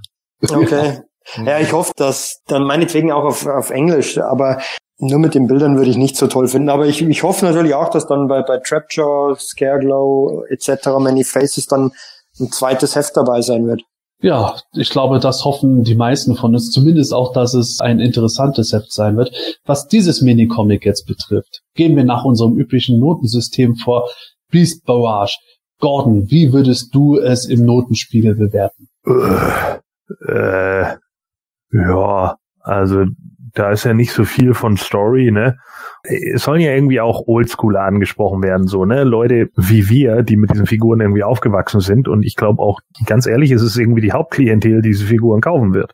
Also hätte ich mir persönlich einfach so ein, zwei, vielleicht auch so Seitenhiebe auf die alten Minicomics gewünscht. Irgendwas, was nicht mir ist. Äh, Das wäre halt ganz cool gewesen. Das fehlt hier aber gänzlich. Ähm, der Zeichenstil, ja gut, das ist natürlich Geschmackssache. Da kann man sich lange drüber streiten. Die einen mögen das, die anderen nicht. Mir gefällt's nicht so sehr. Ein paar Sachen sind ordentlich. Ich finde, die Kampfszenen sind einigermaßen dynamisch, das ist schon in Ordnung. Wie gesagt, Evelyn ist ganz gut dargestellt. Skeletor finde ich jetzt auch nicht so schlimm, aber Adam finde ich halt grauenhaft. Der sieht einfach so tump aus. Ja, He-Man kommt dann natürlich auch ein bisschen zu kurz. Und die Geschichte ist halt auch so. Bad Guys entwickeln einen Plan, Good Guys taumeln rum, wissen nicht, was sie tun, werden attackiert. Adam verwandelt sich in He-Man, verkloppt alle Ende. Ja. Und die Moral von der Geschichte, ich kann gut hauen. So, äh, ja, äh, da, da geht nicht so viel, ne? Und ich meine jetzt so irgendwie als Vorstellung der Charaktere, für die Leute, die sie dann auch irgendwie gar nicht kennen, finde ich es dann auch wieder irgendwie zu wenig. Und für die Leute, die sie kennen, die brauchen nicht so eine Geschichte, weil die sich dann sagen, was passiert da denn? So gar nichts. Und das ist halt ein großes Problem. Also ich finde es zumindest sehr langweilig und da stimme ich Michael auch zu. Ich hätte mir dann auch eher gewünscht, dass man dann ein paar mehr Seiten macht, aber jetzt wird natürlich wieder das Gegenargument kommen. Ja, aber dann kann man sie nicht für 13,99 anbieten. Mein Gott, dann biete sie für 14,99 an, aber mach sechs mehr Seiten. Gott. So, also, und wenn das jetzt auch noch für die nächsten Figuren so ist, auch noch für Evelyn und so, dann sage ich aber auch echt, oh komm, Leute, also das ist echt schwach. Dass sie dann da irgendwie andere Leute wie ein Axel Jimenez oder so nicht für bekommen haben, weil der gesagt hat, nee, sorry, ich musste irgendwie wichtige Sachen machen, äh, zum Beispiel schlafen. Ähm, das ist natürlich dann immer so ein bisschen blöd. Und letzten Endes ich finde, da kommt nicht so viel rum. Ich finde auch Snake Mountain am Anfang sieht auch total, wie so eine Geisterbahn. Ah, komm rein! Ja, Ich sag's ja, Jokers Funhouse. ja, hier gibt's Snickers und Mars. Ich bin nämlich Snack Mountain. So, also, äh, mein Gott nochmal. Also ich habe, ja, ich weiß es nicht. Äh, Ich find's natürlich ganz cool. Ich meine, im Vergleich zu den Masters of the WWE Universe ist es ja gar nicht schlecht mit sechs Seiten. Weil da haben wir ungefähr zwei. Wenn man das als Vergleich nimmt, dann ist es ganz gut. Nimm mal die alten Sachen zum Vergleich, ist es ganz schlecht. Also, äh, oder nicht, nicht so gut. Einige Zeichnungen sind okay, anderes nicht so. Storyline ist bla. Äh, vier Minus, sorry. Ach, da musste ich gar nicht entschuldigen, weil ich bei mir jetzt schlechter. Also ich würde sagen fünf, weil du ja auch schon gesagt hast, also es wird ja immer diskutiert, was ist jetzt die Zielgruppe. Es ist, es ist ja irgendwie beides, ja, alte eingesessene Sammler oder Fans. Und dafür ist es heute einfach viel zu schlecht, schlicht und ergreifend. Und man sieht ja eigentlich, was möglich ist, ja. Also was sie da letztes Jahr bei dem SDCC äh, Two-Pack Exclusive gezaubert haben mit der Verpackung, wo eben dieser Comic in die Verpackung integriert war und auch gut gezeichnet war und so.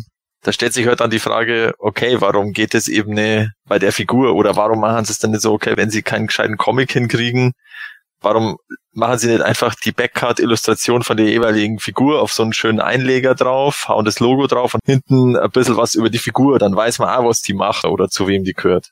Also das Comic, das fände jetzt ich persönlich eher abschreckend, wenn ich jetzt gar nichts darüber wüsste. Und darum ist es immer fünf, also ungenügend. Nee, Schmarrn, mangelhaft ist fünf. Das ist ja fast schon eine sechs dann, sagen wir fünf minus. Und also tut mir leid, da habe ich mir mehr erhofft und ähm, also wenn du auf die Grayscale-Con äh, gehst und da siehst du die ganzen Künstler, was die da abliefern, klar ist das jetzt nicht eine Comicarbeit, aber, aber also das ist halt dann schon seltsam, dass dann als offizielles Minicomic sowas dabei rauskommt. Geschichte, pff, also im He-Man-Org-Forum hat der Yoga Isakain geschrieben, dass das von einem Robert Rootman von Mattel ist wohl. Eventuell ist der auch nicht so bewandert mit der ganzen Sache und hat er da die Versatzstücke eingebaut, die es gebraucht hat aus seiner Sicht. Ja, deswegen eben fünf minus. Okay, also Gordon hat vorhin die Masters of the WWE Universe Minicomics erwähnt. Ja, die waren im Grunde nur ein besseres Faltblatt, aber man hat eben auf der linken Seite komplett ein Profil von dem Charakter gehabt. Auf der rechten Seite hat man immer so über fünf bis sechs Panels verteilt eine sehr kleine, aber doch nicht uninteressante Geschichte gehabt und vor allem zeichnerisch war das absolut top-notch. Jetzt kann man natürlich darüber reden, dass vielleicht dieses Mini-Comic, zumindest was ich gerüchteweise bisher gehört habe, mit der heißen Nadel gestrickt wurde. Also alles musste sehr schnell hoppla hopp für Comic-Verhältnisse gemacht werden und da hatte man jetzt auch nicht so viel Gelegenheit, irgendwo viel an den Tag zu legen, aber nichtsdestotrotz, egal was die Gründe und Umstände sind, ob jetzt Unvermögen oder Hektik oder beides, ich finde, das sieht nach einem Fanart-Comic aus und nicht nach einem Fanart-Comic, für das ich jetzt mir äh, gerne Geld aus der Tasche ziehen lassen würde. Klar, das Heft ist jetzt so bei den Figuren dabei, braucht man nicht drüber zu reden, aber es ist allein schon vom bloßen Stil her nicht passend zum Rest dieser Toyline. Überhaupt nicht, erst recht nicht, Mhm. wenn man die Boxarts und alles sieht. Es ist auch äh, von der Geschichte her, wie Gordon gesagt hat, eigentlich eher unspannend. Das ist was für äh, vielleicht kleine Kinder, um das denen so halbwegs näher zu bringen, meinetwegen, aber dann äh, passt es halt auch wieder nicht dazu, wie die Figuren ausgerichtet sind.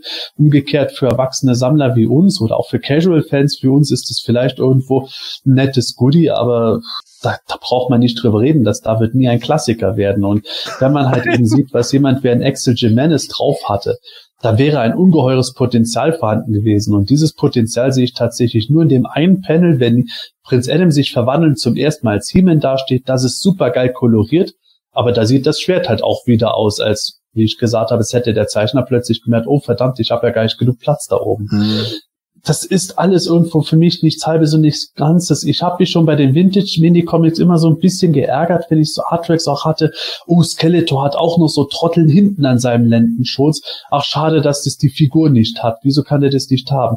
Und genauso geht es jetzt hier auch schon irgendwie wieder weiter. Man hat eine Evelyn mit einem Umhang, den die Figur nicht haben wird. Skeletor hat Trotteln hinten an seinem Lendenschutz, die die Figur nicht hat. Und lauter solche Sachen, wo ich da sage, das ist alles zu halbgar wieder, als dass ich da jetzt irgendwo äh, sagen kann, zumindest, ach ja, doch, das ist ganz solide. Deswegen ist es für mich tatsächlich auch eine 4 minus bis 5 plus.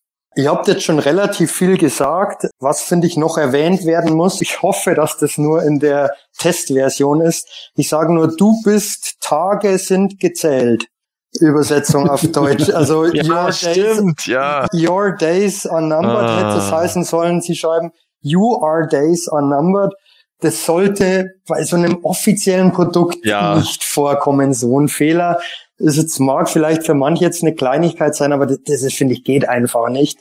Da hast Ähm, du recht. Das ist echt krass.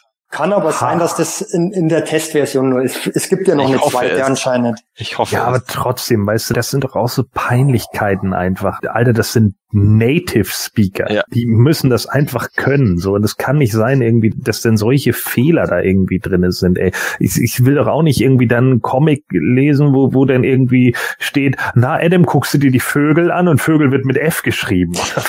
also, das kann nicht sein, Mann. Als nächstes bekommen wir Minicomic, das heißt dann die Gesichter von Shiwa. Für die Ja. Hörer, die es nicht wissen, das Minicomic gab es in den 80ern tatsächlich in der deutschen Übersetzung. Ja, aber, es spricht halt dafür, dass im Prinzip, was du gesagt hast, Sepp, ähm, das musste schnell gehen, wurde schnell hingerotzt irgendwie.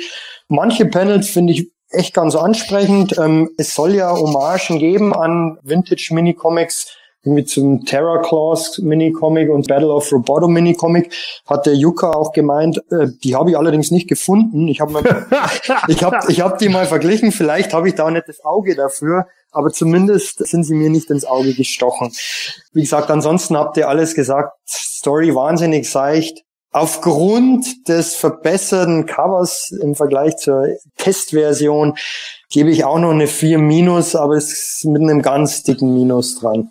Ja, und damit sind wir mit unserer heutigen Besprechung fertig. Und liebe Hörer, vielleicht geht es euch ja ganz anders als uns, dass ihr dieses Minicomic doch eigentlich ziemlich cool findet. Erzählt uns das doch gerne in den Kommentaren auf PE oder auch erst recht auf YouTube. Wir kommentieren nicht zu jedem Kommentar etwas, aber wir lesen sie alle und wir freuen uns immer über euren Austausch und vor allem natürlich auch über Likes. Und genau darüber leben wir quasi schon. Es ist natürlich ganz toll für uns, dass wir uns hier zusammenhocken und äh, drüber reden und das auch aufnehmen. Aber wenn wir halt sehen, dass ihr die Folgen mögt, indem ihr uns Likes gebt oder erst recht den Kanal abonniert, ist es natürlich ein super Feedback für uns. Also gerne liken, kommentieren, macht das so liebend gerne. Und ansonsten sehen wir uns dann in der nächsten Folge wieder. Tschüss, bis bald und gute Reise.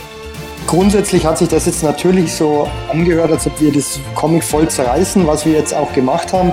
Grundsätzlich bin ich aber natürlich froh, dass es überhaupt ein Minicomic gibt dazu. Und wenn es ein schlechtes ist und wir darüber reden können, macht es trotzdem Spaß. Ich hoffe, euch hat es auch Spaß gemacht, uns zuzuhören. Und dann bis zum nächsten Mal.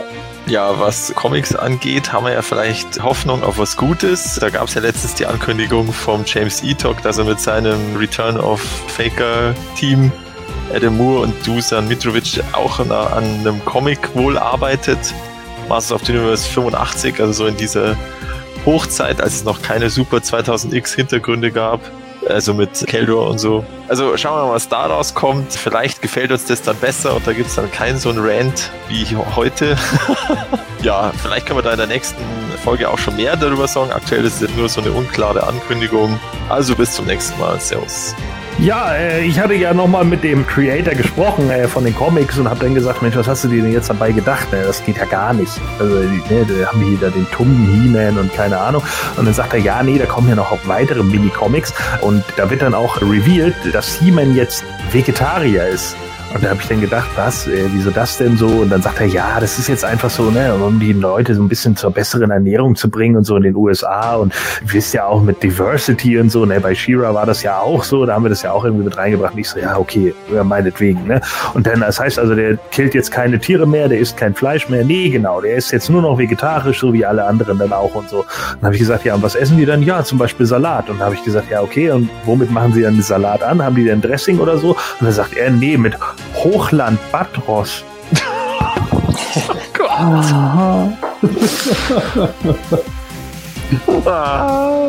Und tschüss.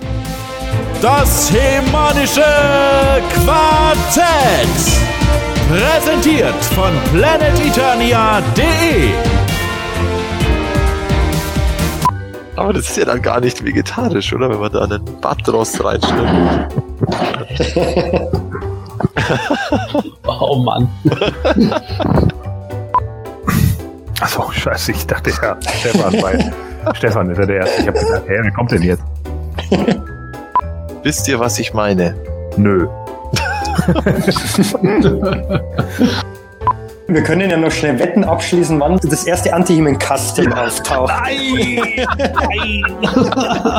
Ja, das, äh, Das wird schnell gehen. das wird sehr schnell gehen. Ja. Guck mal, was ich hier gemacht habe. Ist der nicht schön? Nein. Da gibt es ja genügend, die sich jetzt da mehrere He-Man bestellt haben. Ja. Die werden auch mit Sicherheit mehrere He-Man und Skeletor bestellen und sich daraus dann einen Faker machen, weil es ist ja total unwahrscheinlich, dass ein Faker erscheinen könnte. der ist dann wahrscheinlich wieder irgendein Exclusive, der horrende Summen kostet. Schauen wir mal, vielleicht kommt der Faker mit dem hinteren Teil vom Battle Ram. also nochmal, liebe Hörer, wenn ihr nicht gespoilert werden sollt über den. Nochmal. Snake Mountain, home of the evil Skeletor.